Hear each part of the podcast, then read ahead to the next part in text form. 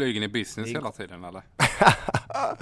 Alltså, Erik, sen Erik kom in på T V fyra så, så har allting sånt dragits ner. För du måste ju betala Eriks löner också. Det, därför så, så blir det, det blir nog eh, längst bak i planen. Jag tror jag kör helikopter till Trelleborg eller Vångavallen.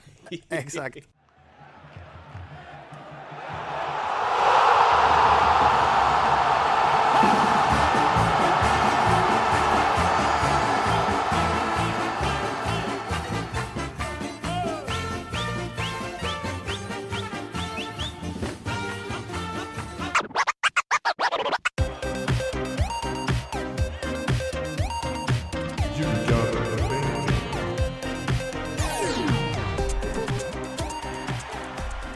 Ljugarbänken V M-special, första avsnittet, eller ja, vi hade ju ett litet avsnitt när truppen togs ut, men första riktiga avsnittet i alla fall inför den första matchen, inspelat lite tidigare om ni undrar varför vi missar någon eventuell skada eller så. Och som ni vet sen tidigare så eh, är ju Mattias Lindström inte med i den här V M-upplagan av Ljugarbänken, utan du har liksom uppgraderat ditt sällskap, Erik. Ja, jag sitter här i vackra Malmö tillsammans med underbara, ödmjuka Anders Andersson. Välkommen. Tack så hjärtligt. Så många lögner du kläckte ur dig där. Vackra Malmö har du aldrig sagt innan, Erik. Nej, men det är inte off record nu heller så. Precis, man får, man får smöra lite för gäster. Det är ju andra gången eh, du eh, gästar Ljugarbänken om jag inte missminner mig. Men förra gången var det väl med, eh, då var ju Mattias med istället. Ja, precis. Då fick jag försöka förklara hans regeln på ett oerhört eh, okomplicerat sätt. Om det går. Jag, jag, var inte du med på plats i Malmö någon gång också? Jo, just det. Där var du rätt. Där var jag också en gång när ni två körde. Ja, då var inte det, Erik med den gången. Nej. Äh, nej, exakt. Och då var det ju... Då kommer jag ihåg... Eller jag för mig att ett av ämnena var eh, huruvida avsparken eh, skulle rullas över mittlinjen och så vidare. Och att Lindström tyckte att det var oerhört viktigt att ha kvar. Ja. eh, och du och jag förstod ingenting. Nej. Han, han tyckte att det var liksom alldeles för moderniserat att man skulle börja med avspark där man bara kunde stå en och rulla bakåt. Liksom. Han tyckte att det var... Han var mot den moderna fotbollen. Har ni kollat in två åker om de kör det gamla klassiska med två gubbar där? Han vill nog förmodligen uppliva den här gamla regeln att man får spela hem till målvakt också, skulle jag gissa på. Så. Ja, just det. Det är det som krävs för att två åker ska fortsätta klättra i system. Det kan du väl, Erik, den är Derby della Ljugarbänken där. Då kan du väl filma när du två åker i avspark så får vi se hur det... Ja, det ska jag ha ett videoklipp på till nästa vecka. Det låter bra. Eh, Anders, du ska till Ryssland snart. När är det take-off? Jag flyger den fjortonde till Ryssland. fjortonde i sjätte alltså. Hur, hur är känslan så här? Ja, det är ju ett par veckor dit, men ja, du ska ju tillbringa en hel månad där. Alltså det är ju superroligt såklart. Det är jättekul. Jag, det blir mitt femte mästerskap med E M och V M och U tjugoett E M inräknat. Och det, det är... Det blir, vi har jättekul matcher. Ingen Sverige-match, men vi har väldigt roliga matcher. Så det ska bli, det ska bli kul. Sen är det klart att det är resschema och sånt i ett land som inte är av Danmarks storlek. Det, det gör ju det lite mer komplicerat, kan man säga. Hur har du liksom räknat ihop antal mil du kommer lägga bakom dig under den V M-månaden? Jag har inte gjort det ännu, men jag gjorde faktiskt det när jag var i Brasilien. För det kan man ju jämföra lite med, med Ryssland. Det är inte lika stort, men nästan. Och det, Då, då inklusive flyg från Köpenhamn till Rio så var det drygt ett varv runt jorden. Mm. Vi hade tjugo flygresor i, fly, tjugo flygresor i Brasilien. Va, hur var planen? Ja, det, var det, det som var mest skrämmande var att av de tjugo så hade vi, eller skrämmande, det var helt fantastiskt, vi hade en försening på trettio minuter på tjugo plan i Brasilien. Helt osannolikt bara det. Och sen var det ju faktiskt sån här med live-tv.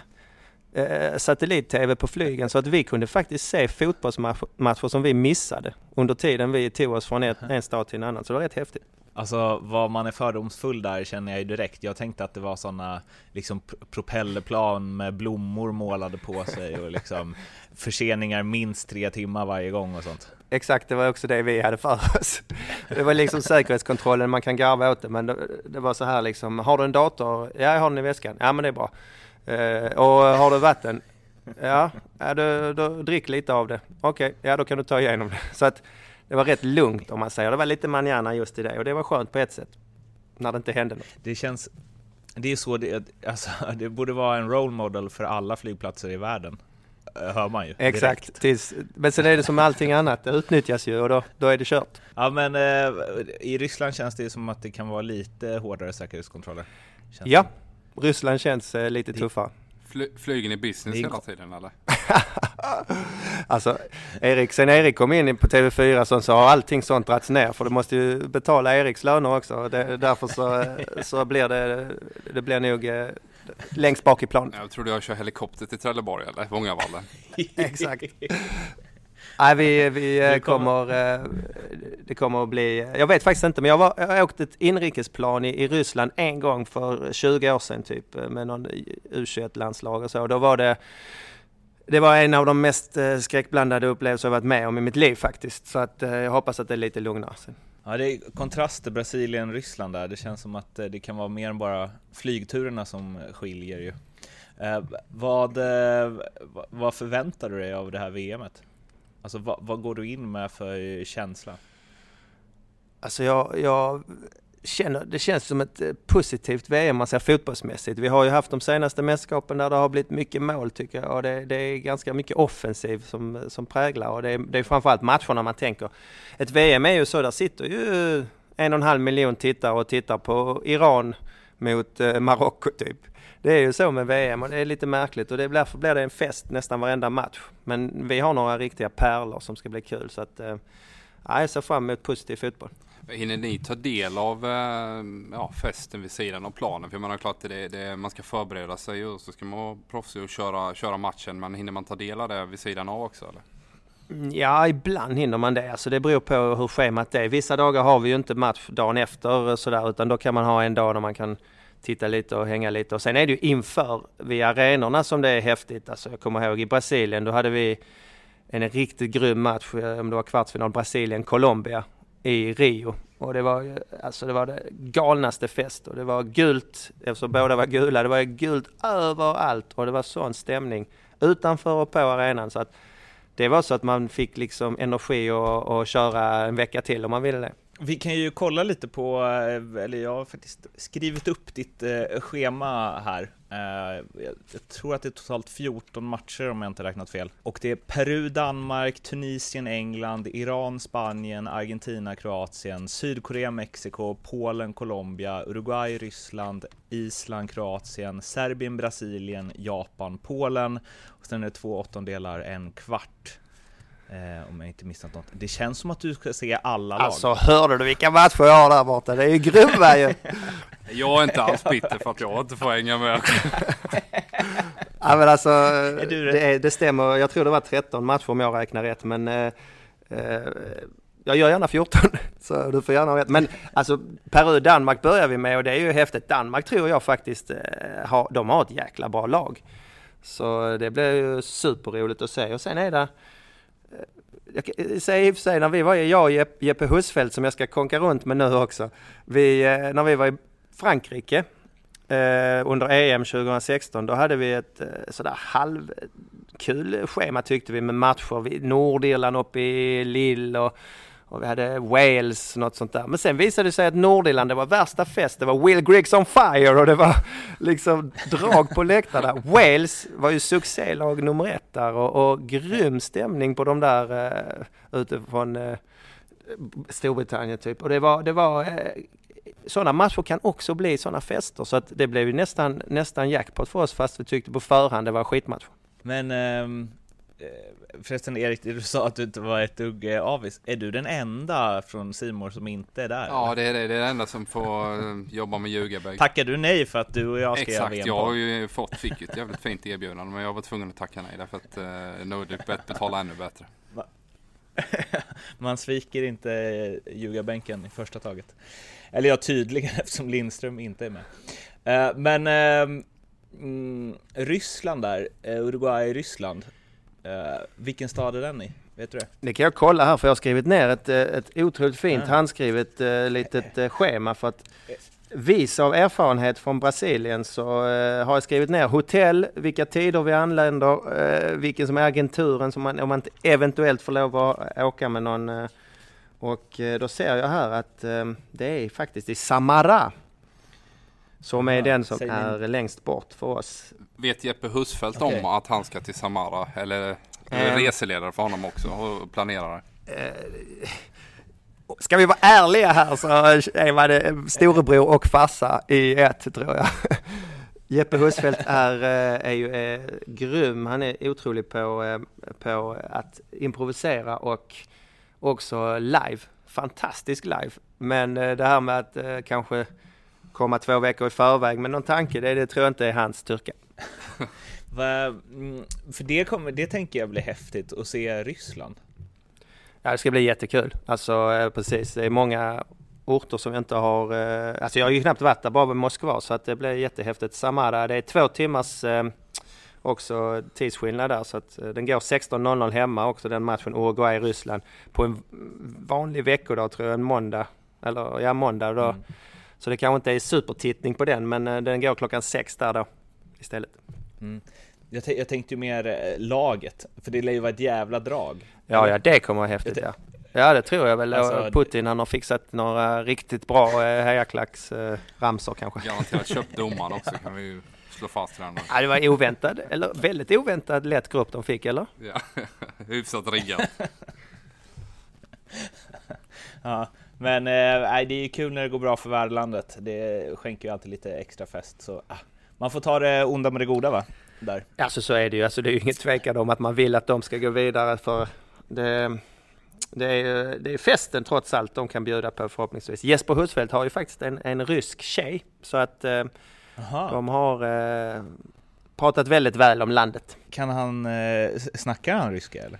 Ah, jag tror det är väl lite si sådär med det än så länge, men eh, det ska han väl lära sig förhoppningsvis. Det kanske blir guidningen, alltså du får, du får ha ditt häfte där med alla tider och platser och så, och sen sköter han snacket. Exakt. Nej, men alltså han är ju, han, hon, hon pratar ju flytande svenska och har bott i Sverige länge, men de, de nej, vi räknar med att det kommer bli en bra hjälp vi får där av Jana lite grann, och Jeppe och jag, jag säger att det är lite storbror på Andersson, men vi har ju väldigt roligt och vi kompletterar varandra väldigt bra. Så att eh, det kommer nog bli jättebra. Hur är det att eh, umgås? Och t- alltså så här, för även om man eh, gillar sin vän och kollega, så ni ska ändå liksom eh, resa över hela Ryssland i, eh, ja vad blir det? Det blir ju nästan en månads tid eh, och kommer ju umgås oerhört intensivt liksom. Finns det några... Eh, för du, du har ju gjort det med Husfeldt förut. Ja, jag åkte i Frankrike med honom. Exakt. Finns det någon till, drog du med, alltså har du någon lärdom med dig sedan dess? Att så här, man liksom, jag vet inte, folk beter sig ju olika när de är på. Ja, så är det ju. Alltså vi, jag åkte tjugohundratolv åkte jag med Niklas Jarelind i Polen, Ukraina, Polen, där det är mästerskapet, och sen Brasilien med Robert Pälskog, och sen har jag varit då i Frankrike och Prag också under U tjugoett med Jeppe Husfeldt, och det är totalt tre totalt olika personligheter allihopa. Men det har funkat jättebra. Alltså, det var väl möjligtvis med Robban Pärlskog i Rio att han var lite lack på mig efter jag hade fotat honom en gång när han kanske inte var helt beredd på det, la ut på Twitter, och det blev stor viral succé. Efter det fick, var han lite tjur i några dagar där. Jag, han, han, vi står ju och gör sådana här ståuppor eller står när man står med, ja, som en byst, alltså från midjan uppåt i kavaj och, och, och så. Och så, och så gör vi sådana inslag att vi är här på arenan och det ser, ser riktigt bra ut för Spanien och bla bla bla. Och då så frågar jag, kan jag fota dig Robban när du står här och förbereder? Ja. Och grejen var det att han hade skjorta och kavaj, men han hade skjortan utanför och, och sen hade han trekvartsbrallor och ett par eh, halvskabbiga gympadojor och, och stod där och såg lite allmänt ut som en lallare. och, och det var inte mer med det, men det var just grejen där att han står där så där lite hafsigt med man, det som inte syns i tv då. det blev sån grej. Då tog någon och jämförde med Mexiko, så var det en skitsnygg donna som stod med värsta med kläder på. Så hade de sagt så Sweden versus eh, Mexiko där. Så Robban var inte helt nöjd, kan jag säga. Ja, men skulle jag ändå säga att det är helt klart värt lite dålig stämning några dagar. Ja, det blev några whisky där man fick bjuda på. Uh, hur, är, hur är Husfeldt att resa runt med då? Är det några, vad, vad är det liksom att, uh, vad, be, vad behöver du tänka på? Ja, alltså, vad ska jag säga? Vi, det, man får, uh... hur, hur många gånger har du behövt knacka på hans hotellrum uh, för att väcka honom när ni ska iväg på, till nästa flyg? Ja, kanske det har hänt någon gång. Men, det, men han, han, uh, han brukar faktiskt vara så att man blir orolig. Och sen dyker han upp precis när man känner att fan, nu måste jag ringa. Så att det, det, han, han, han löser situationerna. Och, och du som har jobbat med honom, Erik, du vet ju det. Att det är en jäkla grym kommentator. Och live är han fantastisk. Och, och löser, löser sådana uppkomna situationer som kanske inte är helt enkla. Alla är inte lika bra på det. Men där är han fantastisk. Så att vi trivs bra ihop. Du, när, när var det du började kommentera? Ja, det var tjugohundranio. Faktiskt. Ja. Oh, mm. Time flies, yes. uh, får man ju säga. Uh, men hur var det, om vi liksom spolar tillbaka till dess, hur var det att ställa om från spelare och sen in i medievärlden och helt plötsligt uh, jag var du på andra sidan repet och gamla lagkamrater och så vidare skulle intervjuas och så. Hur var det? Liksom? Alltså, först och främst var det ju så att jag hade sagt när jag skulle lägga av då tjugohundraåtta att jag är så trött på fotbollen, nu ska jag göra någonting helt annat. Men då tjugohundraåtta var också den här Lehman Brothers-krisen och, och det blev lite ekonomisk osäkerhet i världen, så att det var inte hur lätt som helst att bara kliva in på ett jobb och säga att här, här tänkte jag arbeta. Så att eh, det var, jag var lite osäker, men så ringde faktiskt eh, dåvarande fotbollschefen eh, Emin Osman Begovic som nu är på Discovery. Eh, och eh, frågade om jag ville komma upp och testkommentera. De hade en liten sån här uttagning, auditions då. Och um, mm. det var visst, fick jag höra sen att Olof Lund också hade tipsat om att jag var rätt duktig i intervjuer och kunde prata och skrev lite blogg någonstans, hade jag gjort från ett träningsläger som tyckte det var lite småroligt. Så, så då fick jag komma upp och testa och så satt jag faktiskt med Jeppe Husfeldt i källaren och kommentera um, Dynamo Kiev, Valencia från Europa League. Internt. Mm. Riktigt bra första ja, match. Eller hur? Det gick ju inte ut i rutan dock. Det var bara internt. Så, så att eh, satt i källaren på T V fyra och gjorde det. Och eh, fick faktiskt samtal samma kväll att eh, det här lät ju skitbra. Jag ska lyssna igen det imorgon också, så får vi se, är du sugen på att kunna jobba annars? Så att det gick sådär och det var så det blev till. Och, och ja, då var det T V fyra. Då var C-more och T V fyra lite delade. Så att då hade vi Superettan. Eh, vilket var väldigt bra att komma in i från början. Det var ju perfekt eh, mjukstart. Men hur, alltså var det någon, var det konstigt första gången du eh, liksom var på den sidan när det var någon spelare som du hade spelat mot eller kände lite bättre eller så, eller hur? Ja, nu var det ju Superettan, så det var naturligtvis ingen jag har spelat med. Nej, där, det förstår du väl. Så låg nivå alltså, har ju Anders aldrig hållit till på. Herregud. Men men vi, vi jo, det är klart. Jag tyck, tycker fortfarande att det är, jag säger hellre att äh, Erik Edman är nog inte riktigt nöjd med den passningen. Uh, istället för att säga fy fan vilken dålig passning, uh, så mm. att uh, man får linda in det lite, för jag tycker inte det är kul att kritisera, det gör jag inte, och, och uh, spelare, så jag vet hur svårt det är, uh, men jag tyckte inte att det var så stor omställning annars. Jag fattar ju liksom att, v- vad det innebar, och man, när man är äldre som spelare så börjar man också sätta ut uh, tentaklarna lite, och då börjar man ju också uh, kolla lite på media och kanske förstå dem bättre. Man inte bara tyckte att de var fiender helt och hållet, utan man, man insåg att man kan ha nytta av dem också. Så att, ja, det var väl rätt så välvilligt inställd också till det. Och, men det, det jag kan säga om de första tiden, jag vet inte om du Erik kände också, men första tiden när jag kommenterade, jag var helt färdig efter matchen. Alltså hjärnan hade varit så koncentrerad, så fokuserad, så att det var liksom eh, huvudvärk och trötthet och totalt blåst efter en och en halv, två timmar där. Så att, det var tufft början. Men det, det är som Anders säger, man går ju in väldigt hårt före början och spänner sig, och jag är ofta ja, nästan nervös ibland också, framförallt de första sändningarna. Ja, herregud.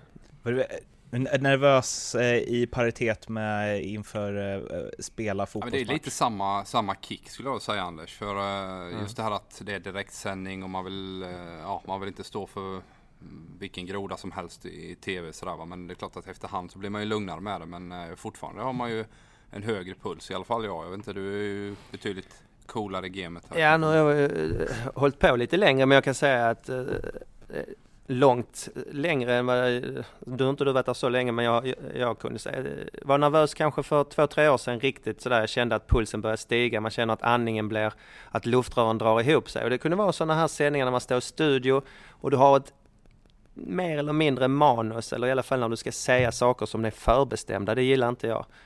Då blev, det, då blev jag nervös och tyckte det var jobbigt. Alltså, ingen skådistalang direkt där, utan köra hellre, vi kommer att prata om försvarsspelet, vi pratar om högersidan, ja då vet jag det. Och så har man inte orden klara för sig, utan man vet vad man vill säga men inte exakt vad man ska säga. Men, så det, det har jag lärt mig att det ska jag försöka få in alltid, att slippa manus så släpper nervositeten också. Har du alltid varit liksom så slipad i formuleringarna, eller i början där i superettan-tider, var det någonsin så att du säger grejer och sen så när du har sagt det eller medans du säger det bara, vad är det jag pratar om? Många gånger, många, många gånger. Det händer ju ibland fortfarande att man känner att, men då kan det vara lite mer att det är kanske att man inte har just det här hundra, hundra fokus i varenda minut i matchen när det. Alltså jag har ju kommenterat Barcelona vissa gånger också där det står tre noll efter tjugo minuter och de rullar runt mm. bollen. Du vet, då är det bara så, då får man ju börja prata om annat i timmen nästan. Då sätter Jeppe Husfeldt igång Manchester City West Bromwich, så sitter han och kollar på det samtidigt som man kommenterar. Ja, det kan hända faktiskt. Har det hänt alltså? Ja, det vet jag i och för sig inte, men, men det kan bli lite sådär att man inte är helt fokuserad. Men det, alltså, vi får ju inte, det var ju någon faktiskt som twittrade tror jag på under matchtid någon gång. Då blev det ju själv såklart från ledningen att man kan inte, man måste fokusera på jobbet, om det var någon som hade svarat någonting och sådär. Jag brukar akta mig för Twitter för att det brukar sällan vara något bra när man kommenterar. Men eh, eh, fan, nu kommer jag att tänka på, för just eh, Husfeldt berättade en story en gång om eh, Niklas Holmgren. Eh, när, eh, jag vet inte om ni har hört den, men när eh, Husfeldt kom hem från krogen någon gång ganska sent eh, och sen så slog han på någon N H L-match som han satt och kollade på, och så var det typ två minuter kvar, det ena laget ledde med liksom massa mål, fyra noll eller mm. något, och när de gjorde eh, fyra, ja, reducerade de andra till fyra ett och liksom Holmgren gick igång så in i bomben liksom att åh, nu kommer det bli spännande och nu lever den här matchen, och Husfeldt bara, alltså hur mycket jag druckit egentligen, det står fyra ett, det är mindre än två minuter kvar, det är ju kört för länge sedan liksom. Men och Holmgren körde järnet hela vägen ut, så, och som att det var så här, de har rätt ut stormen liksom. uh, och sen så när han träffade Holmgren dagen efter så sa han bara, du Niklas, fan, jag kollade på liksom Islanders Ottawa i natt, uh, uh, vad var det kommenteringen där i slutet, och då hade ju Holmgren svarat bara, det är ingen jävel som kollar på den matchen ändå, alltså det är ju bara att köra. Alltså, det, är, det, det man kan säga av Jesper Husfeldt också är att han är fantastisk på att imitera. Ja, verkligen. Och, alltså, den här storyn blir bättre. Han har ju några, framförallt, framförallt Holmgren naturligtvis, och sen mer de har, Arne Hägerfors är han också grym. Ja. Så att jag får be honom dra några sådana under V M kanske. Ja, verkligen. Eh, Du, på tal om det här med att ha så här, eh, ja, men vad man säger och att man ibland kanske känner att eh, ja, man är ute på djupt vatten och så. Eh, alltså, det är ju så här, när man jobbar med fotboll mycket så tänker man ju att eh, ja, men det är klart att folk har koll och så. Men jag tänker ju också att fan, det, det är schemat som ni ska kommentera liksom. Och även om du har men en lång spelarkarriär bakom dig, jobbat med det här länge, ser mycket fotboll och så vidare. Det måste ju finnas liksom, eh, när du sätter dig ner och ska kommentera, vad vet jag, Peru i första mm. matchen. Det måste finnas en del luckor där på förhand. Ja, det kan det göra, absolut. Det, man, det vi gör inför detta, framförallt inför V M och stora mästerskap, så är det ju att jag tar de första matcherna framförallt och lägger fokus på dem.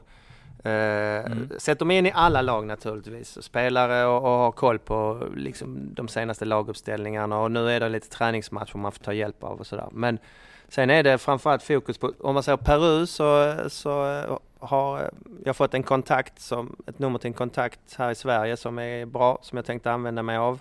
Eventuellt åka till Göteborg och titta på Sverige-Peru den nionde mm. juni, och sen så har vi um, Danmark, där får jag också på att åka över till Åge Hareide. Vi bor ju, jag bor i Malmö, så det är bara att sticka över bron och kanske hälsa på om det går. Det är läget där, så, så får man inside så. Då får man väldigt bra eh, ja, hjälp. Så att, sen är det klart, Sydkorea, då gäller det ju att läsa. Då är det bara att plugga på. Plugga på spelare, se vem, vilka laguppställningar de har haft och sådär. Det, det är ju inte lätt såklart. Och de som är riktigt insatta, de, de märker ju kanske att vi inte kan så mycket. Men då får man också spela lite mer safe. Man berättar kanske inte att hans mormor brukar ba- laga de, god de mat. Är ganska, de är ju inte så lika utseendemässigt heller. Så att det bör ju vara ja, lätt ja, att hålla kolla. Anders. Precis, absolut. Det är, men vem blir det... Alltså, tittar du på... Tittar du på matcher med Sydkorea innan? Alltså om, det går, om det går att få, absolut. Ja, vi brukar, ja, jag, ja. Brukar, jag brukar mejla T V fyra och, få, och, fråga, och fråga dem där som kan fixa det. Och nu så har vi fått något visst program tror jag, som vi kan kolla. Jag tror det ska finnas de flesta lagen, så att, eh, det gör vi. Sitter, man sitter och kollar, det, det vet du Erik, du är ju väldigt duktig på det tycker jag, det taktiska där. Man sitter och tittar på uppbyggnadsfas och, och hur de eh, pressar kanske i försvarsspel, hur de tänk, vilka, vilka spelare de vill använda och lite sånt. Sen får man ju räkna med att det är träningsmatch för mycket nu och att det kanske inte är helt... som det är i V M sen, men man lär sig väldigt mycket ändå på deras mönster och sånt. Och jag tittar inte alltid mer än tjugo minuter på någon match kanske för att, eller framförallt allsvenskan nu då när man har sett lagen så mycket så kanske man vill fräscha upp minnet och då blir det tjugo minuter bara på någonting. Om vi ska, ja, ja, du leder ju in där själv med allsvenskan. Alltså allsvenskan kontra att kommentera stora mästerskap och så. Hur... Alltså jag, förutom att det är liksom många fler flygtimmar och så vidare, eh, vad, vad, har du olika känslor där? Liksom? Att kommentera Polen-Colombia eller Trelleborg mot ja, B P? Eller? Ja, det, har, det är klart. Alltså, dels måste jag säga att efter att ha jobbat med svensk fotboll så länge, spelat och sen jobbat, så, så har man får känslor för alla, alla klubbar i stort sett och, och, och det är inget skitsnack utan man gillar gillar liksom de flesta. Även de man som spelare kanske tyckte att det var inga kul att möta och de gillar man inte, så har man fått en bra känsla där. Så att det är mycket mer familjärt med, med allsvenskan tycker jag. Sen, sen är det ju en annan sak att kommentera mästerskap, för då kommenterar du också för moster Greta som råkar sitta och se en match för första gången och, och då får man kanske vara lite mer bred med stora penseldrag. Så är det. Och det, då är det om man säger ja det är bra att de dubblar där i försvaret.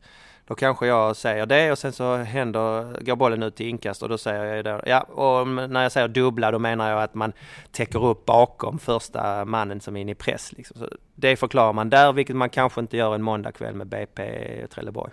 Nu känner jag mig som moster Greta, för så där brukar du säga i podden, Erik. Du brukar först snacka fotbollsspråk och sen så tänker du så här, ah, nu måste jag förklara för Mårten vad det här betyder. Ja, det är helt rätt. Nej. Du hade ju en jävla, men det kanske var mer psykologi, men du hade ju en jävla cirkel där som du skickade också. Ja, det med ledarskap eh, under podden. Fire circle. Ja, just det. Ja, just det. Jag försökte förklara lite. Men det är tydligen vi fick ju skit på Twitter där att uh, den uh, gäller inte längre utan de har kommit på någon ny lösning som är mycket bättre här. Det är tjugo arton nu. Ja. Jag vill säga Martin att Erik är mycket djupare än vad jag är vad gäller detta. Det, det tror man ju för sig inte, det förstår jag. Men, men eh, har mycket mer intresse och koll på och taktiska grejer och sånt här. Så att jag, jag är väldigt mycket känsla, känslomänniska och, och med, som spelare också. Och jag tror mycket på självförtroende och jag tror mycket på det där med att... att stärka sig, som, alltså vara starka ihop som ett lag. Så egentligen det Janne har gjort, det är ju det som jag kan tycka är fantastiskt.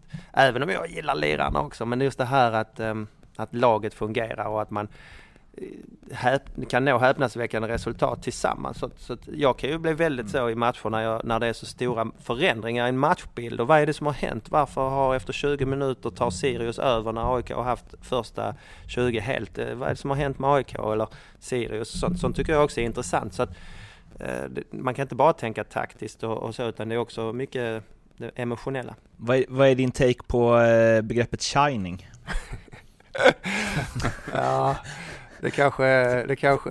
För jag hör lite att du var liksom, du bara, ah, men det är inte bara det taktiska, det är också ut med bröstet och liksom, eller? Man kan säga så här, till exempel Norrköping får skit för att de är så snälla och så, de tycker själva att det är lite jobbigt, och det kan jag också vara en av dem som har sagt att jag tycker de är för snälla ibland och sådär, men det de gör som är fantastiskt tycker jag, att de gör high fives och de är ute och liksom ger positiv energi till varandra, och vi som har haft Tommy Söderberg som ledare, vi har ju fått det med han, hans positiva energi, och han pratar alltid om det, visa inte bara oss själva med en klapp i rumpan att det var bra, visa också motståndarna det, att fan, det här laget vi möter, de är enade och de står tillsammans, så det tror jag, är, jag tror det är otroligt viktigt, och Daniel Ekväll håller ju också på, som är Eh, psykologer i, i landslaget med sånt här, och, och jobbar mycket med det, så jag tror att de är helt på rätt spår i landslaget. Man är ju verkligen så himla eh, lätt eh, såld där också, för som du säger i Norrköping, när de så här, eh, jag menar Andreas Johansson, det var ju framförallt guld och året, men det var ju för att det gick så jävla bra då, men även nu, alltså så här, samla laget efter varje mål mm. och bara klappar om varandra och så. Då tänker man direkt bara, ah, de, de har god stämning. De, de här stoppar ingen. Fast det är liksom... Ja. Jag tror att, jo, men jag tror att det, är, det är någonting man pratar om att göra. Men när man gör det så, och det känns bra. Och då känner man, fasen, vi har ändå det. Det är någonting som, som funkar med detta. Och det är inte bara, det är inte bara på skoj. Utan man, man gör det ju oftast för att man tycker om varandra. Och det gör de flesta. Alltså lagen har oftast väldigt bra stämning. Framförallt i Sverige, det tror jag. I V M vet jag inte om alla, alla landslag har lika tajt stämning. Det tror jag inte. Det är nog några som har lite... lite mer kämpigt. Jag tror inte Kroatien kanske tänker på det sättet på samma sätt. De har ju haft lite jobbigt med sina fans nu ett tag. Ett eh, par, tre grejer jag tänker just eftersom ja, med din eh, bakgrund och så eh, så tänker jag, vi ska förstås snacka Sverige lite, men också för att liksom lite, lite mer allsvensk touch i alla fall. Malmö F F. Eh, jag vill höra din take på M F F i år. Um, är inte så bra.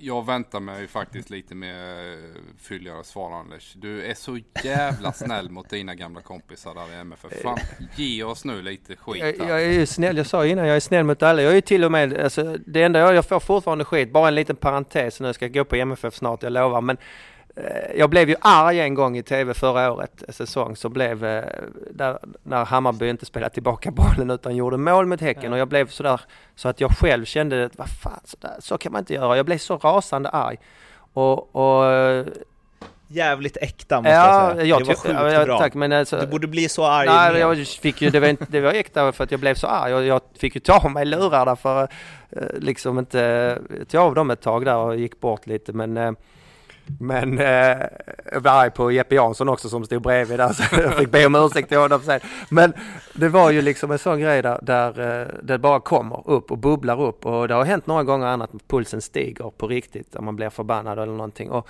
eh, men där kan jag säga också att fortfarande idag så får man hammarbyare som tycker att man hatar dem bara för detta, och jag ja, det var rent spontant, det kunde vara vilket lag som helst, man blir sådär arg för man tycker någonting är orätt och, och så. Hade jag varit spelare så hade, det ju, hade man blivit helt, jag vet inte vad man hade gjort då, så att det, det får ju vara det där lite spontant alltså. Men annars så brukar jag annars brukar jag inte försöka såga så mycket, men det är Malmö, det är klart att det är en jättebesvikelse, och de, de är ju ja, de har ju värvat för, för mycket pengar och, och har egentligen, tycker jag, ett ganska bra lag, ganska bra trupp som, även om det är lite smalare nu med lärlingarna, så, så borde de ju såklart ha mycket bättre resultat med det laget. Men de har inte fått in de nya spelarna riktigt att ersätta de som flyktade. Fiasko? Så här långt är det fiasko såklart, ja. Gött, någon som vågar. Men det... ta det ordet i sin mun. Erik är så jävla försiktig där. Men de har ju tid att reda upp det på. Ett stort misslyckande. Du, du hörde alla in den brasklappen också. De har tjugo omgångar på att fixa till det här. Eller arton har de, för de har tolv spelare. Ja, precis. Men eh, det här med Jesper Jansson vill man ju ändå höra med om. Vadå, skällde du ut honom för att Bayern gjorde så? Eh, svar ja. Och han sa, vad ska jag göra? Men jag, jag vet inte, jag, jag har ju spelat med Jeppe lite i sådana här ungdomslandslag, eller O S-landslaget nittiotvå där, och det var Ja, men alltså, jag gillar honom, och jag, men jag, fick ju, jag hade inte hans telefonnummer, så att efter eh, matchen hade jag sån fruktansvärd ångest eh, för det här utbrottet, förutom de Hammarbyar som jag diskuterade med på sociala medier som var rätt arga på mig också, så, så eh, fick jag ju leta upp hans nummer och be tusen gånger om ursäkt för att jag blev så arg på honom just då. Men eh, det var bara en, så jag var som spelare, jag var väldigt snäll utanför, men på, på planen kunde jag vara rätt så sur och arg ibland och, och temperamentsfull, så att det kom tillbaka lite där. Eh, och det får man leva med. Än idag när någon inte spelar tillbaka bollen så får jag någon meddelande från någon Hammarbyare som är lite sura på planen. Det är rätt skönt. Har, har, finns det fler, har du skällt ut fler sportchefer under, liksom, mitt under matcher? Ja, det var ju bara för att jag hade lite relation till Jeppe där. Nej, eh, jag tror inte jag har skällt ut några. Jag, jag skäller väldigt sällan ut folk privat. Det är inte min grej. Som jag sa, jag fick ångest direkt och, och skickade ett eh, be om ursäkt sms. Så att, eh, nej, det har jag inte gjort. Finns det några fler härliga sån bakom kulisserna stories? Ja, alltså det finns ju mycket. Det superettan. Från din kommentar. Superettan är rolig att jobba med, det kan jag säga. Där åker man till sådana härliga ställen. Där finns ju det som andas fotboll, som Degerfors. Där har ni ju varit säkerligen alla ju. Och det är, då kommer man ju dit. Det kan ju vara så att man kommer tre timmar innan match och möts av någon skön lirare som frågar om man vill ha en kaffejök innan, liksom lite, lite grogg där typ i deras sändningar där och, och och sånt där. Sen har vi ju också suttit på plåttak uppe på läktarna någon gång där det har blåst och man tror man ska falla ner när man sitter och kommenterar, och man tittar på åskmolnen längre bort och oroar sig lite. Så, sådana förhållanden kan det ju vara. Men, men riktigt sådana här sjuka anekdoter som har hänt, det är, jag faktiskt tänkte också på det innan jag kom hit, tänkte jag får komma på, finns det något bra att berätta, men helt sådana galna grejer som är rumsrena, det finns nog inte. Det har liksom, nej, bara, bara icke-rumsrena. Ja, precis. men, men alltså, finns det, har det varit så nära att någon sändning gått helt åt helsike någon gång, eller att ni liksom precis hunnit dit, eller alltså sånt som man inte sett i ja, rutan, det, det... men där det verkligen varit katastrof eh, ja. innan sändning? Liksom. Bra, det, det finns ju. Vi har, dels hade vi en sån här jättematch, El Clásico i Spanien då. Vi var nere i Barcelona allihopa, hela studio och allting, och då har vi fixat allt, vi har förberett jättemycket, allting är super liksom, och vi, vi gör en jättebra sändning, och sen visade det sig att spanjorerna har kopplat fel så att vi ligger två sekunder delay, så allt vi säger, bilden och, och rösterna inte i synk. Och det är ju fruktansvärt jobbigt, och folk blir så förbannade, du vet själv, man ropar ja! Och så har det inte hänt någonting ännu. Och folk, det, är, det är inget roligt, och, och, och, då, och då blir det ju, det är tungt och det kan vi inte styra över. Men i E M tjugo sexton, då hade Jeppe och jag, när vi var i Nice, då skulle vi kommentera en match, jag tror det var Nordirland-Spanien om de möttes eller något, ja, inte, jag kommer inte exakt ihåg vilket det var, men vi sätter oss i taxi, god tid, och vi sitter helt still. Vi sitter helt still och taxichauffören är lite driftig, så han, ja men jag provar här, och han kör in någon annan väg, och då återvändsgränd, totalt kaos i trafiken, totalt. Och vi liksom, arenan ligger tolv kilometer därifrån, och vi känner shit, tiden börjar springa. Vi får ringa Stockholm och säga ni får ha någon standby som får sitta och kommentera i Stockholm om de ska krisa. Och, och vi tar våra, vi har lågskor och kostymer, och vi börjar springa liksom då, och, och springer på väg så där det börjar släppa, ser vi där nere där, det, där inte vi hade varit kanske efter en kilometer. Hade vi sprungit och så ser vi att nu börjar det släppa här, då skulle man ta en taxi här, men det fanns inga bilar då. Står där en kille från UEFA med UEFA-buss, sån här liten shuttlebuss, och säger, och säger att vi har akkrediteringar. Var är ni på väg? Ja, ah, vi ska till arenan. Ja, men ni kan hoppa in med mig. Mina klienter har inte kommit ännu så jag kan dra, ta er. Så vi får åka med honom, sånt flyt liksom. Kommer dit, matchen börjar kvart i nio, vi kommer dit klockan åtta, och vi ska göra en sån ståa egentligen åtta och femton när man står i innerplan, men man ska hämta biljetter och sånt i två och en halv timme innan helst och så. Men vi springer in till biljettkontoret där man får hämta biljetterna, och jag säger T V fyra Sverige, T V fyra Sverige, och så säger hon vänta lite, och så ropar hon på en tjej som är på väg ut om dörren längre bort. Och då står hon med vårt kuvert med biljetterna där. Då skulle hon precis ge bort dem till sådana överblivna biljetter. Så vi kom exakt rätt sekund. Och så får vi in, och sen springer in, och så in bara ljud. För, hej Stockholm, här är vi. Och så tog det två minuter. Vi står med andan här, så pulsen är fortfarande uppe på Jeppe. Inte på mig där förstås. Men, och, och så sa hej, här är vi. vi.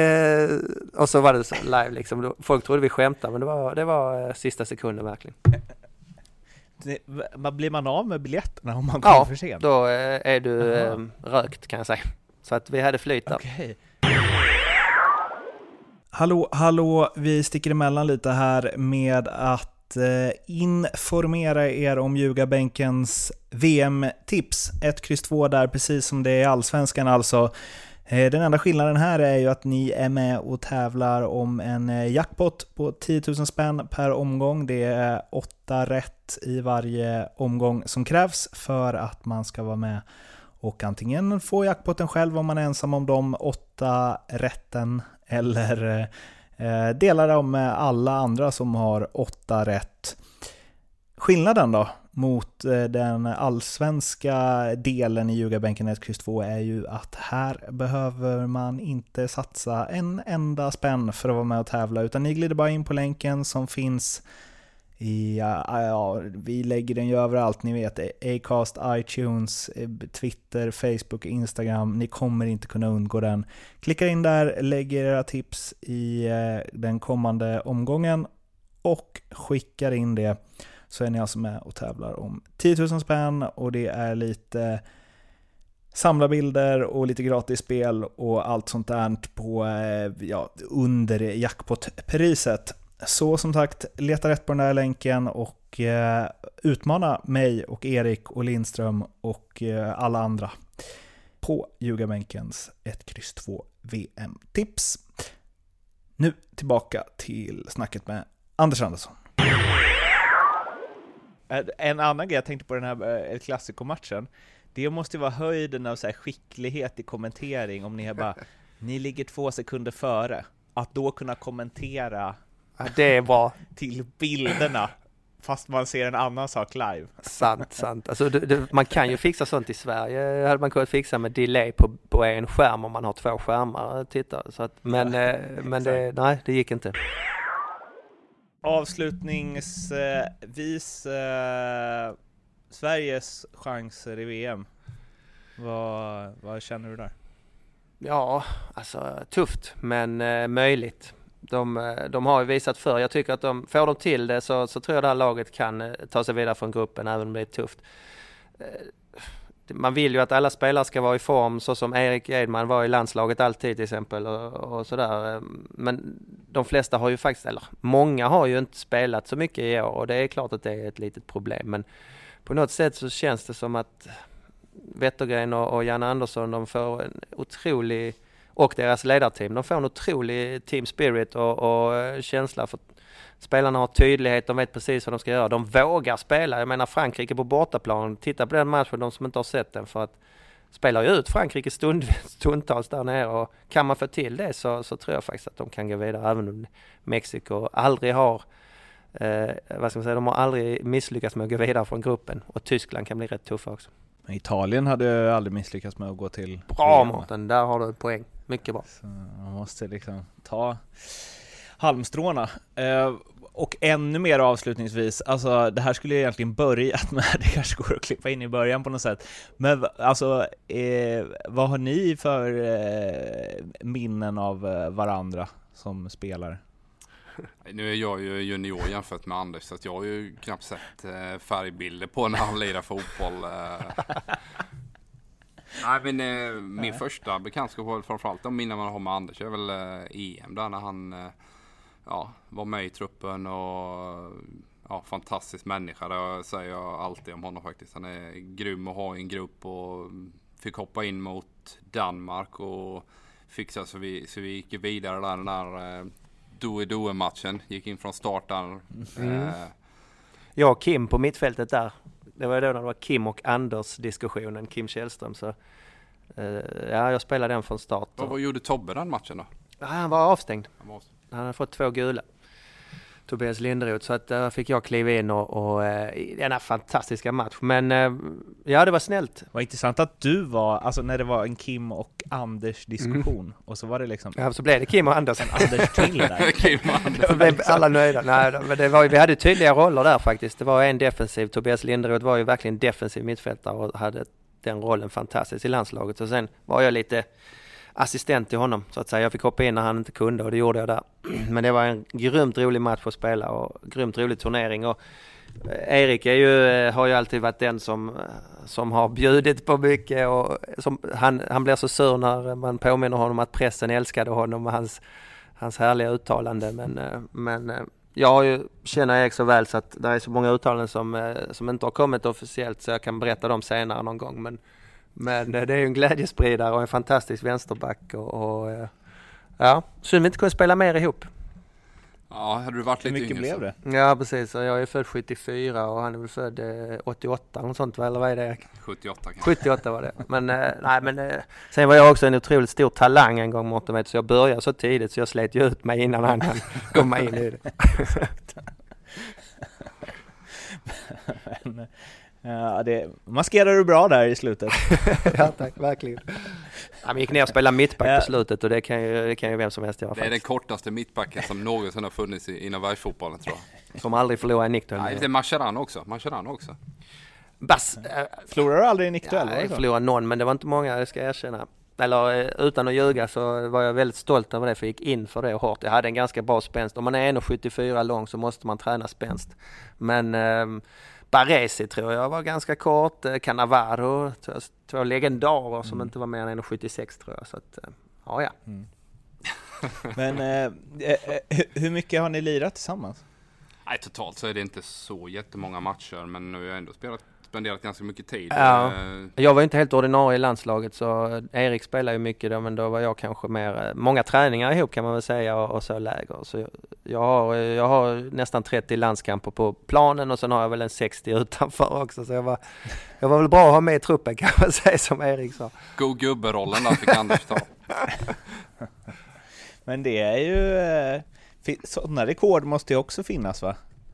Alltså så här... trupplandskamper. Ja, det är väl de som man kan säga så här, de som har många U tjugoett-landskamper, det, det är ju inte alltid riktigt bra för att då har de inte riktigt slagit sig in i A-landslaget, men men trupp, ja, det kanske finns. Hur många U tjugoett har du då?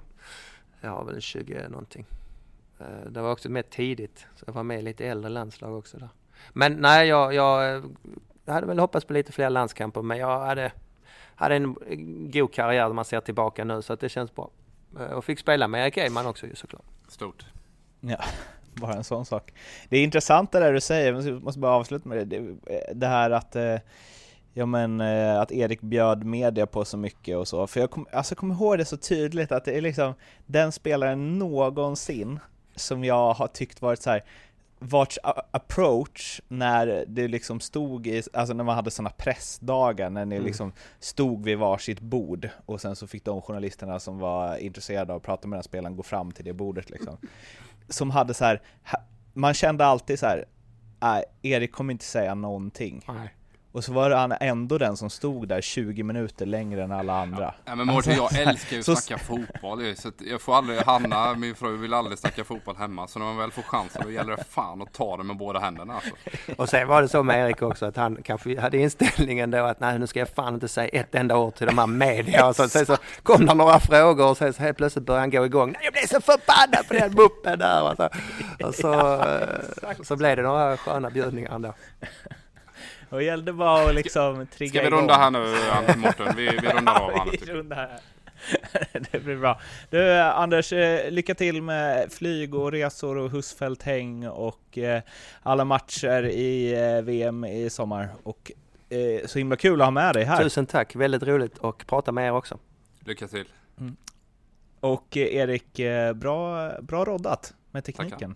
Tror ja, jag i alla fall. Vi, vi märker se. väl om det här avsnittet kommer ut. Eh, ha det fint eh, ni alla som lyssnar också. Bomba gärna på med, eh, med feedback till oss. Ni vet var ni hittar oss. Det är ju på vår Facebook-sida, på Twitter, på Instagram. Eh, ja.